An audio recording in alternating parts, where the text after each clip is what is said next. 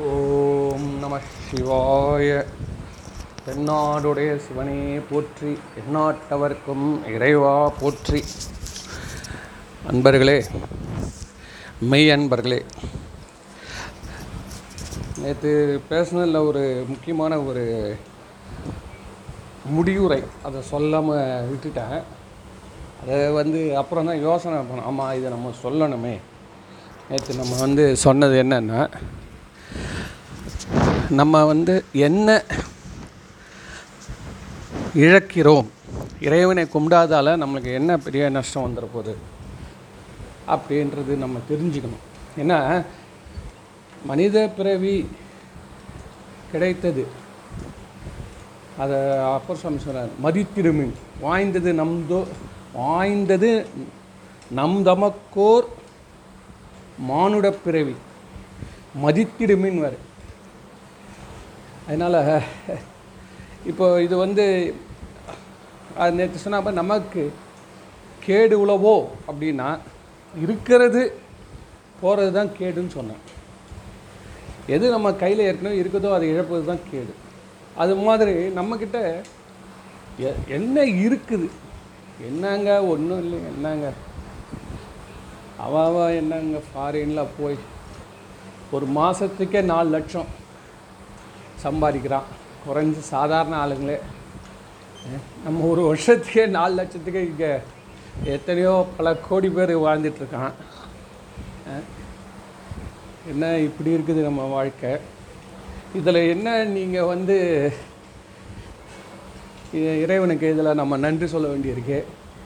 அதுக்கே அப்படி கும்பிட வேண்டியிருக்கு அப்படின்னு கேட்டால் இந்த பொருள் இந்த லௌகிக வாழ்க்கையை வச்சு அதை சொல்லலை. நமக்கு கேடு வந்துடும்டா அப்படின்றது என்ன? அன்றைக்கி கூட இதில் வந்துச்சு. யூடியூப்பில் வாட்ஸ்அப்பு என்ன போட்டிருந்தாங்க? உங்களுடைய கால் கை கண் உடம்பு ஒரு ஒரு பார்ட்டும் வந்து மாற்றணும்னா இத்தனை இத்தனை லட்சம் செலவாகும். அதனால் உன்னுடைய சொத்து இன்றைக்கே இத்தனை கோடி. கைகால் நல்லா உனக்கு இத்தனை கோடின்னு சொல்லி போட்டான் இதை எடுத்துன்னு போய் வீட்டில் ஓலை வைக்க முடியுமா? அம்மா என்கிட்ட ரெண்டு கோடி இருக்குமா? இதை வச்சு பசங்களுக்கு ஃபீஸ் கட்டுமா? அப்படின்னா முடியுமா? இன்னைக்கு தேதிக்கு ப்ராக்டிக்கலாக சொல்லுங்கள் சார். என்ன சார்? அப்படி தானே கேட்போம். அதனால் அவங்க சொல்கிறது இந்த லௌகீக வாழ்க்கையில் இது அதுக்கு சொல்லலை. அவங்க என்ன சொல்லியிருக்காங்கன்னா இந்த மானிட பிறவியை நீ இழந்து விடக்கூடாது. அடுத்த பிறவியில். மானிட பிறவின்ற ஒரு லெவலுக்கு வந்துட்டேன் இதுக்கு அடுத்தது எங்கே போகணும்னா அடுத்தது ஞானிகளாக முனிவர்களாக சித்தர்களாக நம்ம அடுத்ததுக்கு தான் போகணும். அதுக்கு தான் அவர் சொன்னார். எவ்வளோ சொன்னாலும் கேட்க மாட்டேன்றீங்களே அப்படின்னு வள்ளலார் போயிட்டார். கடை விரித்தேன் கொள்வார் இல்லைன்ட்டார். அவர்கிட்ட சுற்றி சுற்றி வந்தவன் எல்லாம் எதுக்கு வந்தானா இரும்பை எப்படி தங்கமாக்குறது இரும்பு அவர் வந்து அந்த சித்து செய்தக்கூடியவர் அவர். அதனால் வந்து நிறைய பேருக்கு அன்னதானம் பண்ணார். அதனால் அவர் பின்னாடி ரொம்ப பேர் சுற்றிருந்தோம் எவ்வளோ பேர் வந்து அந்த தவறான வழியில் போயிட்டு இருக்காங்க. அவர் வந்து அதெல்லாம் சொன்ன அப்பா இதுக்கெலாம் நீங்கள் பார்க்காதீங்கப்பா. இதை விட பெரும் பெரும் சொத்து. உங்களுக்கு வந்து இப்போ தேகமே பொண்ணாயிடும். பொறுப்பதி பொருள் அடையலாம். இப்படிலாம் சொல்கிறாரு அவர். அதெல்லாம் யாரும் கேட்கறதுக்கு கேட்கறதுக்கு ஆள் இல்லை. ஏன்னா இந்த சம்சார பந்தம் இந்த வேதனை இந்த வயிற்றுக்கு ஒரு ஜான் வயிறுத்தில் நடக்கக்கூடிய அந்த வேள்வி இருக்குல்ல யாகம் சார்? யாகம். இந்த வயிறு எரியுது டெய்லி உணவு போடுறோமே. அந்த குண்டம் எப்பவுமே அணையாதான் உயிர் இருக்கிற வரைக்கும். அவன் உயிரே கோமாவில் போயிட்டா கூட அவனுக்கு டிஃபன் அந்த இது பால் கீழு ட்ரி இது குளுக்கோஸ் ஏற்றியே ஆகணும். ட்ரிப்ஸு இந்த உயிர் இருக்கிற வரைக்கும் அந்த வயிறு அதை வந்து திக்கு திக்கு திக்குன்னு எரிஞ்சுன்னு இருக்கும். அதில் போடுறது தான் பெரிய புண்ணியம். இவ்வளோ அதனால தான் அந்த அன்னதான பலன் எதுக்கு சொல்கிறாங்கன்னா இதுதான். இந்த அன்னதான பலன் வந்து சிவனடியார்களுக்கு ஆ நேற்று சொன்னார். நேற்று ஒரு தேவார அப்படி பார்த்தேன். ஞானசம்பந்தர் சொல்கிறாரு இந்த உலகத்திலே மிகப்பெரிய சத்தியம் இதுதான்.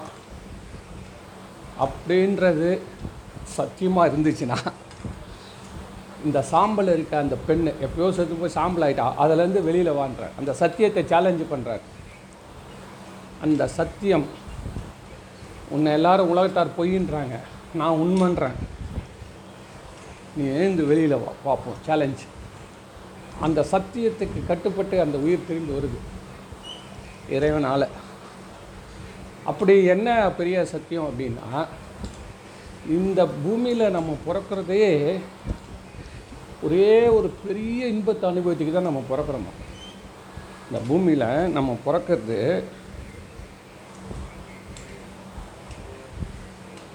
இன்ப துன்பம்லாம் சொல்கிறோம்ல அதெல்லாம் விட ஒரு பெரிய ஒரு ஒரு இன்பம். இந்த இதை நீ அனுபவித்து தானே பூமிக்கே போகணும். வேறு எங்கேயுமே இது கிடைக்காதுடா. இந்த இன்பத்தை பெற்றுட்ட நீ அடுத்தது நீ நெக்ஸ்ட் லெவல் நீ தாண்டிட்டடா. ஆமாம் மண்ணினில் பிறந்தார் பெரும்பயன் மதிசூடும் அன்னலார் அடியார்தமை அமுது செய்வித்தல். அவ்வளோதான் சார். ஆங்கவர் பொலிவு நல்விழா கண்டு ஆறுதல். இவ்வளோதான் முக்கியமான விஷயம் என்னென்னா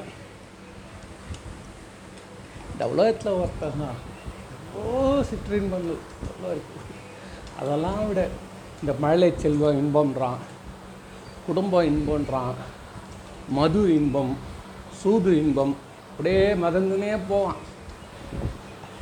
ஷேரில் போட்டுக்கிட்டு இப்போ புதுசாக பிக் காயின்ன்றான் ரம்மின்றான். குதிரை ரேஸ்லாம் பழசாக போயிடுச்சு. புது புது இன்பங்கள். அவனை அப்படியே மிதக்க வைக்கும். இன்றைக்கி ஜெயிச்சுட்டடா நாளைக்கு திருப்பி இதே மாதிரி இன்னும் டபுள் ஆக்குறேன். இன்னும் டபுள் ஆக்குறேன். இப்படிலாம் வந்து அந்த இன்பங்கள்லாம் இருக்குது உலகத்தில். ஆனால் ஒரு உயிர் பெறக்கூடிய பெரும் இன்பம். அது வந்து உனக்கு உனக்கு உன்னால் இந்த உயிர் தான் அதை அனுபவிக்கும். உன்னாலும் அறிவினால் கூட அனுபவிக்க முடியாது. அது என்னென்னா சிவனடியார்களுக்கு உணவு பரிமாறி அவங்க சாப்பிட்றத கண்டு ஆனந்தித்தல். சந்தோஷமாக வாங்கி வாங்கி வாங்கி சாப்பிடுவாங்க சார். அந்த சாப்பிட்றது எப்படி இருக்குன்னா ஜோதி எரியிற மாதிரி இருக்கும். விளக்கில் தூண்டி விட்டால் தீபம் எப்படி எரியறப்ப போகுது? அது மாதிரி அந்த உயிர்கள்லாம் அப்படியே அப்படியே தூண்டுறப்போ சிவம் ஒளிரும். இதை வந்து அனுபவிச்சது அனுபவிக்கிறது தான் வாழ்வின் மிக முக்கியமான நோக்கம். பூம்பாவேன்ற பெண்ணே இதை நீ செய்யாமல் நீ பாம்பு கட்சி செத்து போயிட்ட. அதனால் நீ இந்த கடமையை செஞ்சுட்டு நீ சிவலோகம் செல்வாய் அப்படின்னு சொல்லி எழுப்புறார். அது இந்த பாட்டு தான் மயிலாப்பூரில் பாடினது. என்ன பாடுறாருன்னா அன்னம் பாலிக்கணும். எண்ணம் பாலிக்கணும். மண்ணினில் பிறந்தார் பெரும் பயன் மண்ணில் பிறந்துட்டவனோட அடையக்கூடிய பெரும் பயன் எதுனா முக்தி பாதையில் செல்லுதல். அந்த முக்தி பாதையில் செல்வதற்கு மிகவும் உறுதுணையாக இருப்பது இந்த தவம். இந்த தவத்தினால் வரும் ஆனந்தம். எதுனா இந்த அன்னதானம். இதுதான் வந்து வள்ளலார் என்ன பண்ணார்? உங்களால் எவனால் எதுவும் முடியலையா? ஸோ வயிற்றுக்கு அன்னமிடுங்கள். வயிற்றுக்கு அன்னமிடுங்கள்னா இன்னைய வரைக்கும் நூற்றி எண்பது வருஷமாக அந்த அடுப்பு எரிஞ்சுன்னு இருக்கான். இன்னைய வரைக்கும் அது வீடியோவில் யூடியூப்லலாம் காட்டுறான். அந்த அடுப்பு இன்னும் எரிஞ்சுனுக்குது யார்? நூற்றி எண்பது வருஷத்தில் எத்தனை போர் வந்தது? சிப்பாய் கழகம் வந்தது. முதலாம் உலக போர் ரெண்டாம் உலக போர் நமக்கு போர். எவ்வளோ எத்தனை எத்தனை மழை வெள்ளம் பஞ்சம். அந்த புண்ணியம் ஏற்றி வச்சது நம்மளால் வீட்டில் நினச்சி பார்க்க முடியுமா சார்? நம்ம ஊரே சேர்ந்து கூட செய்யிட்டோம் சார். யார் அதை காவல் காக்க முடியும்? எவ்வளோ அறக்கட்டளை ஏற்படுத்தி வச்சான் அதெல்லாம் போய் ஏங்க இந்த அந்த கிருத்திக்கு இந்த அறக்கட்டளை இருக்குதுங்கன்னா அவன் நெல்லு கொடுக்கலிங்க அவ்வளோதாங்க போச்சுங்க. ஏதோ யாரோ இன்னொருத்தர் கொடுக்குறாரு அவ்வளோதான் ஒரு நாள் உண்டு ஒரு நாள் இல்லைங்கன்றான். என்னடா இப்படிலாம் இருக்கிற காலத்தில் நூற்றி எண்பது வருஷம் அப்போ அவருடைய அந்த எண்ணத்தோட வைப்ரேஷன் பாருங்கள் சார். இத்தனை வருஷமாக அந்த அண்ணன் பாளைய அவரால் தான் சொல்லிட்டார் வேறு ஒன்றும் நீங்கள் நீங்களாம் ஒன்றும் பண்ண வேணாம். ஒரு ஆணையை நீங்கள் அப்படிங்க ஆன்மீகத்தில். நீங்கள் செய்கிற அடியார்கள் அதுதான் அங்கே ரொம்ப முக்கியம். நல்ல சத் பாத்திரமாக பார்த்து போடணும் சார். முக்கியம் அது. ஏன்னா குடிக்கிறவனு போகிறவன் வரேன் இவனுக்கெல்லாம் சோத்தை போட்டு கெடுக்கூடாது. அதனால் நம்ம அது உள்ளே ரொம்ப டீப்பாக போனால் அது தப்பாயிடும். நம்ம நம்ம மெயினாக பார்த்துக்கணும். அது செகண்டரி அதை வந்து சாப்பிட்டு போகிறான் ரெண்டாவது சாப்பிட்டு போகிறான் முதல்ல யார்? முதல்ல வந்து சிவனடியார்கள். சிவனடியார்கள். சிவனடியார் இல்லைங்க மற்ற மதத்தவங்க யாரோ கடவுளை கும்பிட்றோன்னா வந்து சாப்பிட்டு போட ஃபஸ்ட்டு லைன் அவனுக்கு. அப்புறம் மற்றவன் சாப்பிட்டு போகிறான் நம்மளுக்கு அது ரெண்டாவது. ஏன் அந்த முதல் ஆளுக்குன்னா அவன் முழுசும் தியானத்துலேயே இருக்கான். அவன் இறைவன் சிந்தனையிலே இருந்து குடும்ப வாழ்க்கையில் கூட கான்சன்ட்ரேஷன் பண்ணாமல் இதுலேயே அவன் வந்து எப்படி அந்த ஸ்போர்ட்ஸ் பர்சனுக்கெலாம் வேலை கொடுப்பான். பேங்க்கில் கவர்மெண்ட் ஆஃபீஸில் ஸ்போர்ட்ஸ் பர்சன் அவன் ரன்னிங் ஓடுறவன். அவனை போய் நீ சீட்டில் உட்காந்து ஃபைல் கையெழுத்து பாருன்னு சொல்ல முடியாது. அவன் அன்றைக்கி இது ப்ராக்டிஸ் போயிடுவான் கிளம்பி. எங்கே சார் மூணு மாதமாக வரலன்னா மூணு மாதம் ஸ்போர்ட்ஸ் பர்சன் சம்பளம் மட்டும் வாங்குவாங்க. அவ்வளோதான் இங்கெல்லாம் வரமாட்டாங்க. கேட்டால் வந்து சிங்கப்பூர் போனேன் மலேசியா போனேன் சைனா போனான்னு வாங்க. அவங்க முயற்சி பண்ணிக்கிட்டே இருப்பாங்க. ஆனாலும் நம்ம தான் அவங்களுக்கு சம்பளம் கொடுக்குறோம். எதுக்கு? அந்த உற்சாகம் மீதி பணியாளர்கள்லாம் வரும். அவன் ஜெயிச்சான்னா இவங்க எல்லாரும் நம்ம ஜெயிச்சாம நினைப்பான். புரியுதா? இதுதான் இந்த அபிஷேக தத்துவமே இதே தான். ஏங்க பால் வேஸ்ட் பண்ணுறீங்க ஏங்க பழம் வேஸ்ட் பண்ணுறீங்க அபிஷேகம்னு சொல்லி. எல்லோரும் கேட்பான் தேனியா வேஸ்ட் பண்ணுறீங்க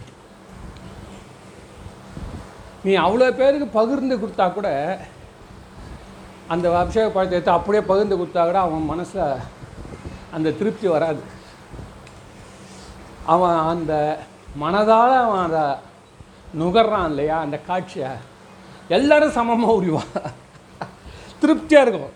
அந்த திருப்தி நீ கையில் கொடுத்த வச்சுக்கோ. இன்னும் கொஞ்சம் வீட்டில் ஒரு பாட்டி இருக்குது அது கொஞ்சம் கொடுக்கணுவான் நான் சொன்ன கதை மாதிரி தான் நேற்று சொன்ன அது மாதிரி இதோ இன்னும் கொஞ்சம் தட்டில் கொடுக்க அதில் கொடுக்காது போயிட்டே இருக்கும். கொடுக்க வேணான்னு சொல்ல. நம்மளுடைய நோக்கம் என்னன்னா மெயின் நோக்கம் எல்லாருக்கும் சமமாக இருந்து அந்த உணர்வு போய் சேர்றோம். அதனால் இப்போ எல்லோரும் ஒரே நேரத்தில் ஒருத்த சொற்பொழிவு நல்லா பேசுகிறவனே கை தட்டுறான் சார்.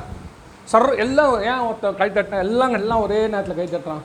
எல்லோரும் ஒரே நேரத்தில் அதை அனுபவிக்கிறான் சினிமா பார்க்குறோம் அந்த ஒரு சீன் வரவும் எல்லாரும் கை தட்டுறான் எல்லோரும் அதை அனுபவிக்கிறார்கள்.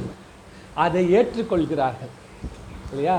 அந்த அந்த உணர்வு தான் முக்கியம். அந்த உண அது மாதிரி இந்த ஸ்போர்ட்ஸ் பர்சனை வந்து சே விட்டு ஒரு ஆளை சாம் எக்ஸாம்பிளாக வச்சு வர்றதும் அந்த அந்த இன்ஸ்டியூஷனுக்கே ஒரு உணர்வு வரும். கண்ணால் உணர்கிறார்கள் ஆறுகிறார்கள் தான் அவன் செலவு பண்ணி வச்சுருக்கான்.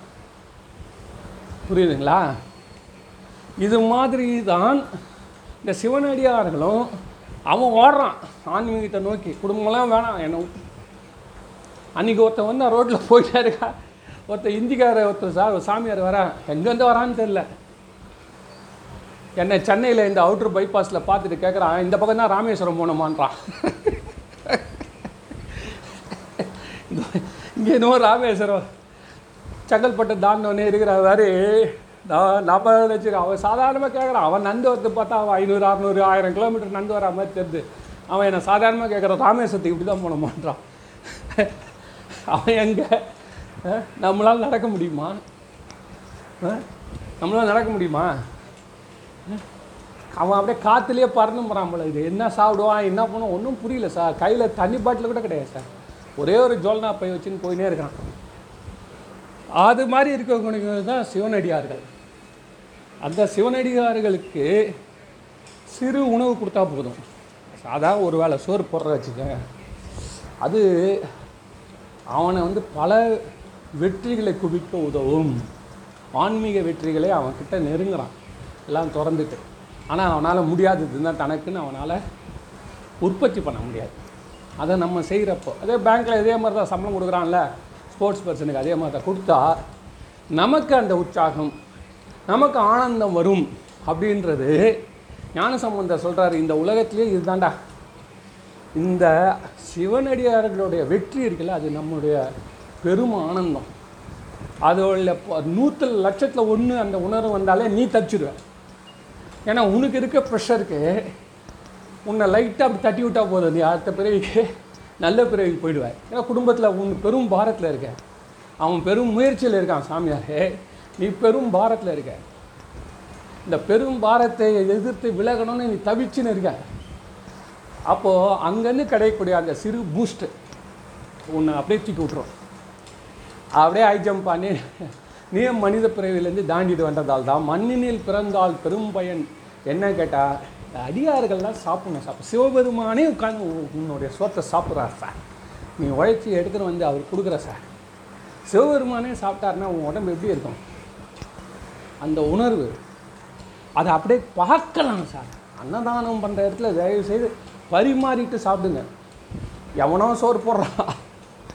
எவனோ ஸ்பான்சர் பண்ணுறான் ஆனால் நீ அன்னதானம் போடுற இடத்துல தயவு செய்து வெக்கப்படாதீங்க கூச்சப்படாதீங்க. இப்போலாம் கல்யாண வீட்டில் விட மாட்டாங்க. முன்னாடிலாம் கல்யாண வீட்டில் தான் நம்மளும் கொஞ்சம் செஞ்சுட்டு போகலாம். இப்போ கேட்ரிங்காரன் என்ன சொல்லுவான்? ஐயோ கொடுக்க மாட்டான். கொடுக்காதீங்க அவர் நிறைய போட்டுருவாங்க அவனுக்கு தெரியும்.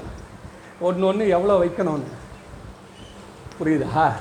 ஆனால் இந்த கோயில்கள் இந்த மாதிரி திருமடங்களில் நம்ம தொண்டு செய்யணும். எங்கேயாவது அன்னதானம் நடக்கணும் கலந்துக்கணும். அதனால தான் அந்த அன்னதான பயன் தான் நம்மளுடைய பெரும் பயனாக நம்ம மனித பிறவியில் நம்ம அடையக்கூடிய பெரும் புண்ணியம் சொர்க்கம் அப்படின்றது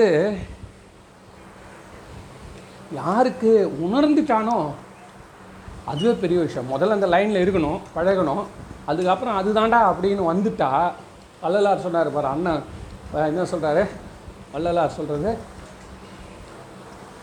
நல்ல நல்ல ஒரு வார்த்தை சொல்லுவார். வள்ளலார் சொல்கிறது வந்து ஜீவகாருண்யம்.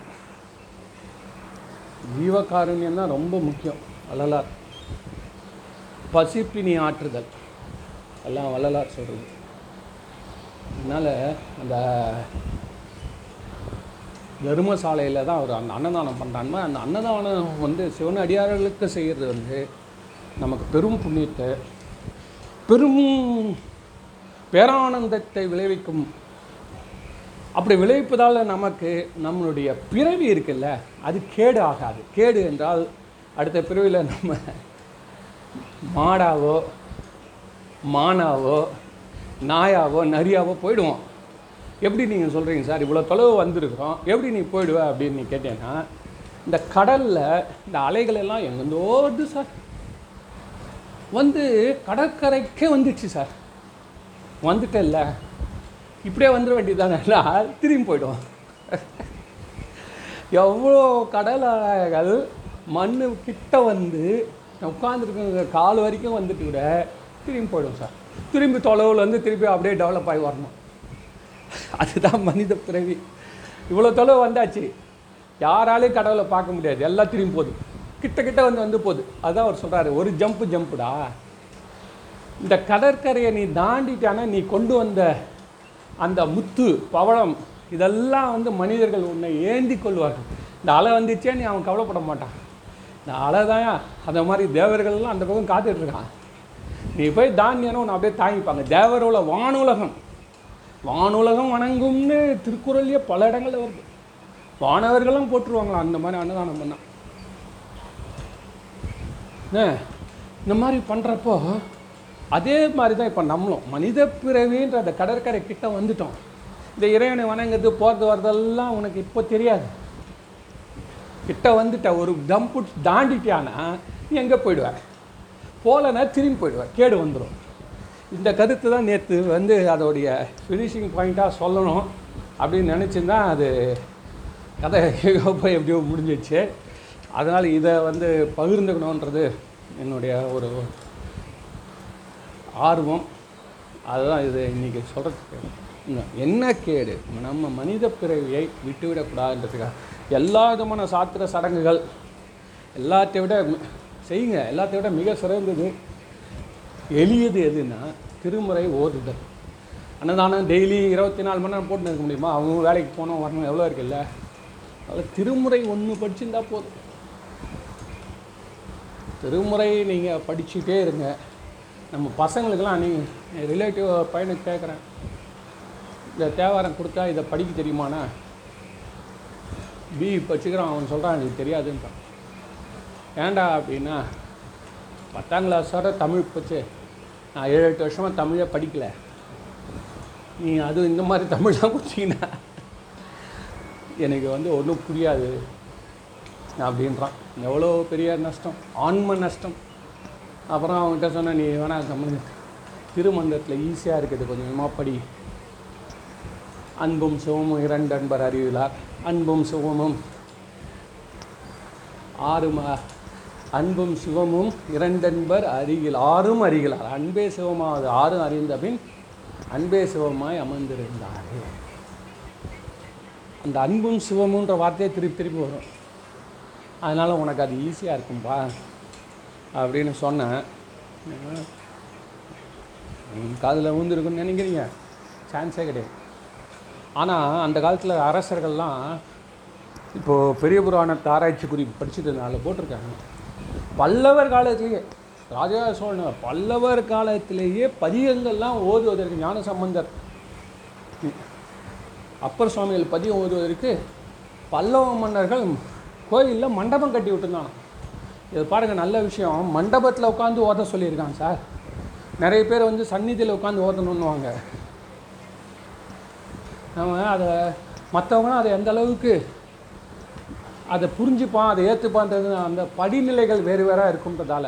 நேற்று சொன்ன மாதிரி அங்கே உட்காந்துட்டு வாழ்க்கை நிலையாதது இளமை நில்லாது அப்படின்னு நம்ம பாடியிருந்தோம் வச்சுக்கோ நல்ல கருத்து தான் அப்போ கல்யாணம் ஆனவன் வருவான். இல்லை காதலிக்கிற வருவான்.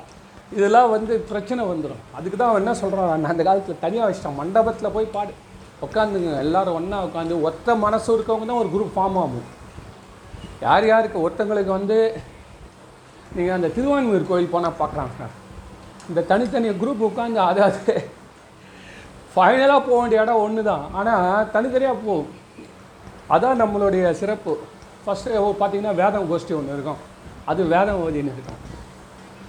தனியாக உட்காந்துட்டு இந்த பக்கம் பார்த்தீங்கன்னா சைவம். சைவத்தில் திருமுறைகள் தே தேவாரம் இதெல்லாம் பாடுறவங்க அந்த கருத்து சொல்கிற அவங்க தனியாக இருப்பாங்க. அவங்க பாட்டு அவங்க பண்ணிகிட்டு இருப்பாங்க. இன்னொரு குரூப் இருக்குது அவங்க என்ன பண்ணுவாங்க? அனுஷ்டானம் பண்ணிட்டு உட்காந்துருப்பாங்க இறைவனை மனதால் தியானம் பண்ணிவிட்டு அனுஷ்டான ஆச்சாரம் அதை ஃபாலோ பண்ணிவிட்டு அவங்க உட்காந்துருப்பாங்க இன்னொரு குரூப் இருக்கும். நான் நாட்டியம் ஆடுறேன். எனக்கு அதான் இன்ட்ரெஸ்ட்டு இன்னொரு குரூப் இருக்கும். அவள் என்ன பண்ணுவாங்க?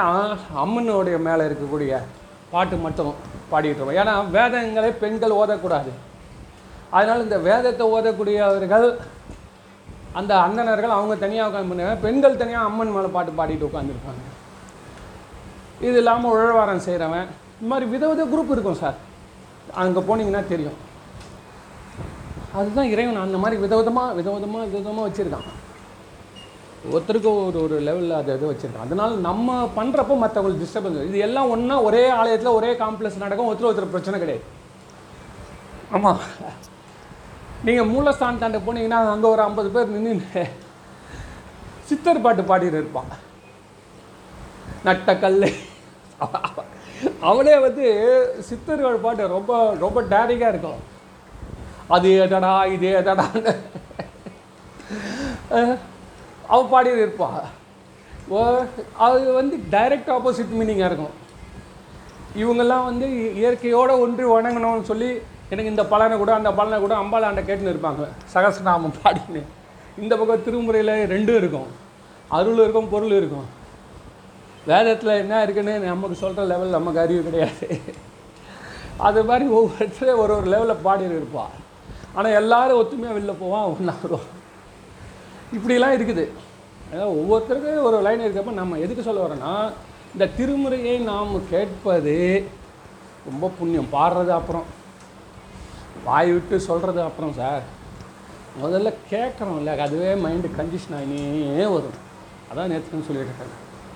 அந்த கண்டிஷன் விளைவாக அன்னதானம். அன்னதானம் செய்வதால் நமக்கு என்னென்ன? இறைவனை வணங்குவதாலும் போற்றுவதாலும் தொண்டு செய்கிறதாலும் நம்ம கண்டிஷன் ஆகி இந்த பிறவி இல்லையா? இந்த தவளைக்கா பாம்பு கதை சொன்ன பாருங்கள் அது மாதிரி மாட்டிக்காமல் நாம் வந்து மனித பிறவியிலேருந்து அடுத்த பிறவிக்கு போகணும்.